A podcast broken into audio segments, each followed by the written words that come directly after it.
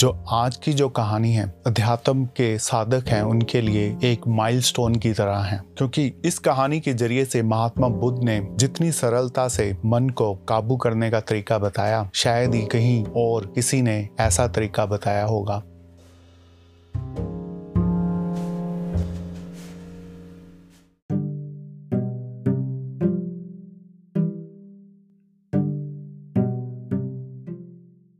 Hello friends this is Kavar Gautam और आप सुन रहे हैं ओम गुरुदेव नमो हिंदी पॉडकास्ट जहाँ पर हम आपके सामने लेकर आते हैं रोचक और ज्ञानवर्धक कहानियाँ।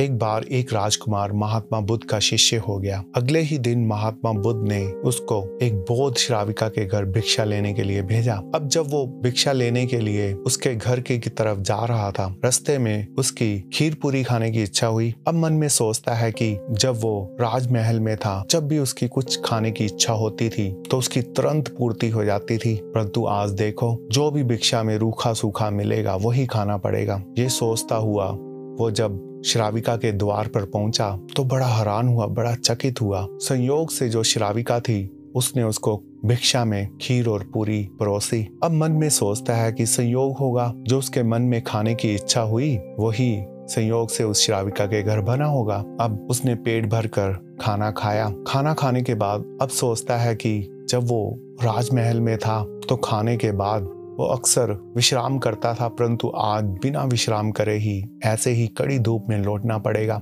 अभी वो ये सब कुछ सोच ही रहा था तो श्राविका बोली कि क्यों ना आप थोड़ा चलने से पहले विश्राम कर ले।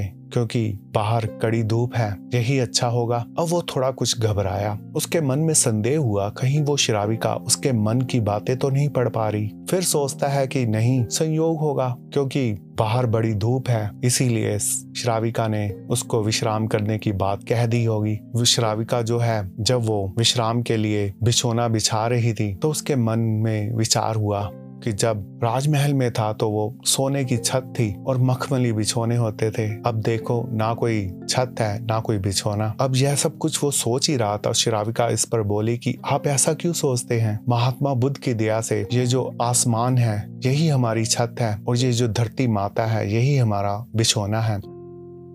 यह सब सुनकर वो जो राजकुमार है बड़ा घबराया और श्राविका से बोला कि क्या आप मेरा अंताकरण पढ़ पाती हैं? क्या जो भी मेरे मन में विचार उठते हैं, क्या आप उनको जान पाती हैं? इस पर श्राविका जो है बोली कि पहले उसके मन में भी उस भिक्षु की तरह ही कई विचार उठते थे, परंतु धीरे धीरे विचारों की तरफ़ निरंतर जागरूक रहने से, उनको पढ़ने से, उनका श्रवण करने से, जो धीरे धीरे उसके जो विचार हैं, क्षीण होते गए। अभ्यास करते करते अब हालात ये हैं कि, के मन में कोई विचार उठता ही नहीं। अब क्योंकि उसके अपना कोई विचार उठते नहीं तो वो जिसके सामने जो होता है, उसके वो विचार सुन पाती है। तो यह सुनकर जो वो भिक्षुक है, बड़ा घबराया और कहा कि मुझे तुरंत जाने की इजाज़त दीजिए। श्राविका के बहुत रोकने पर भी वो भिक्षुक वहाँ पर एक भी पल नहीं ठहरा और तुरंत वहाँ से निकल पड़ा।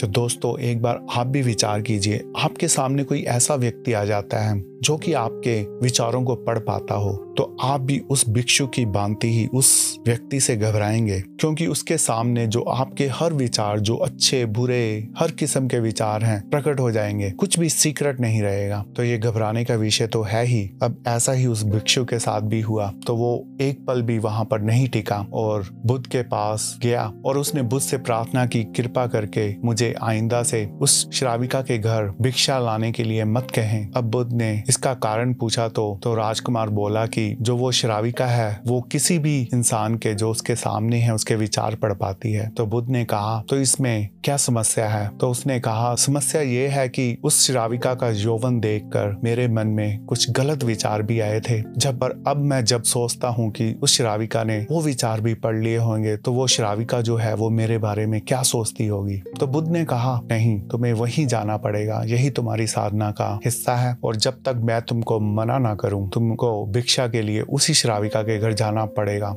परंतु अगली बार जब जाना तो होश से जाना। इस बार गलती हुई, क्योंकि तुम होश में नहीं थे। तुम्हें अपने विचारों पर कोई नियंत्रण नहीं था, क्योंकि तुमने अपना होश नहीं संभाला हुआ था। अगली बार जब जाना तो अपने विचारों का निरीक्षण करते रहना, जिससे तुम्हारा होश बना रहेगा। और विचार अपने आप ही शीन हो जाएँगे। बस एक बात का ध्यान रखना, जो भी विचार मन में आए, उनको देखते जाना और सुनते जाना, उनको रोकने और बदलने की चेष्टा बिल्कुल मत करना। इसी से तुम्हारे जो विचार हैं वो शीन हो जाएँगे। अब उस राजकुमार के पास कोई चारा ना था, सिवाय इसके कि वो अगले दिन भी उसी श्राविका के पास भिक्षा के लिए जाए। अब वो जब भिक्षा के लिए निकला तो अपने विचारों पर वो नज़र बनाए हुए है निरंतर। अब उसके जो भी मन में अच्छे बुरे विचार आ रहे हैं, उसको वो देखता जा रहा है, सुनता जा रहा है। धीरे धीरे उसके जो विचार हैं थोड़े कम होते जा रहे हैं। अब जैसे जैसे वो श्राविका के घर के नज़दीक आता जा रहा है, उसको होश इतना हो गया, अपनी सांसों की धवनी भी सुनाई दे रही है। उसने ऐसा तो पहले कभी भी महसूस नहीं किया था।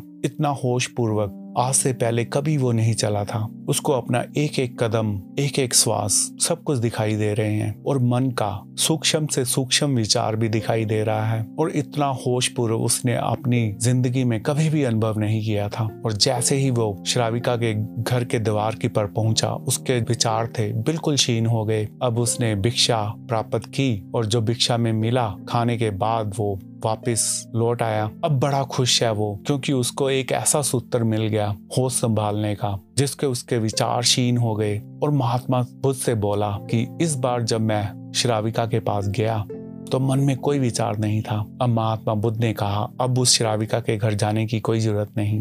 और बुद्ध ने कहा, आगे से बस इसी बात का ध्यान रखना। जब भी कोई तुमसे मिले तो ये सोचना कि वो जो सामने वाला व्यक्ति है, वो तुम्हारे विचारों को जान सकता है। तो अपने आप ही तुम्हारे जो विचार होंगे, शुद्ध होते जाएँगे। और किसी के प्रति तुम्हारे मन में कभी भी कोई भी दुष्भाव नहीं उठेगा। यही तुम्हारी साधना है।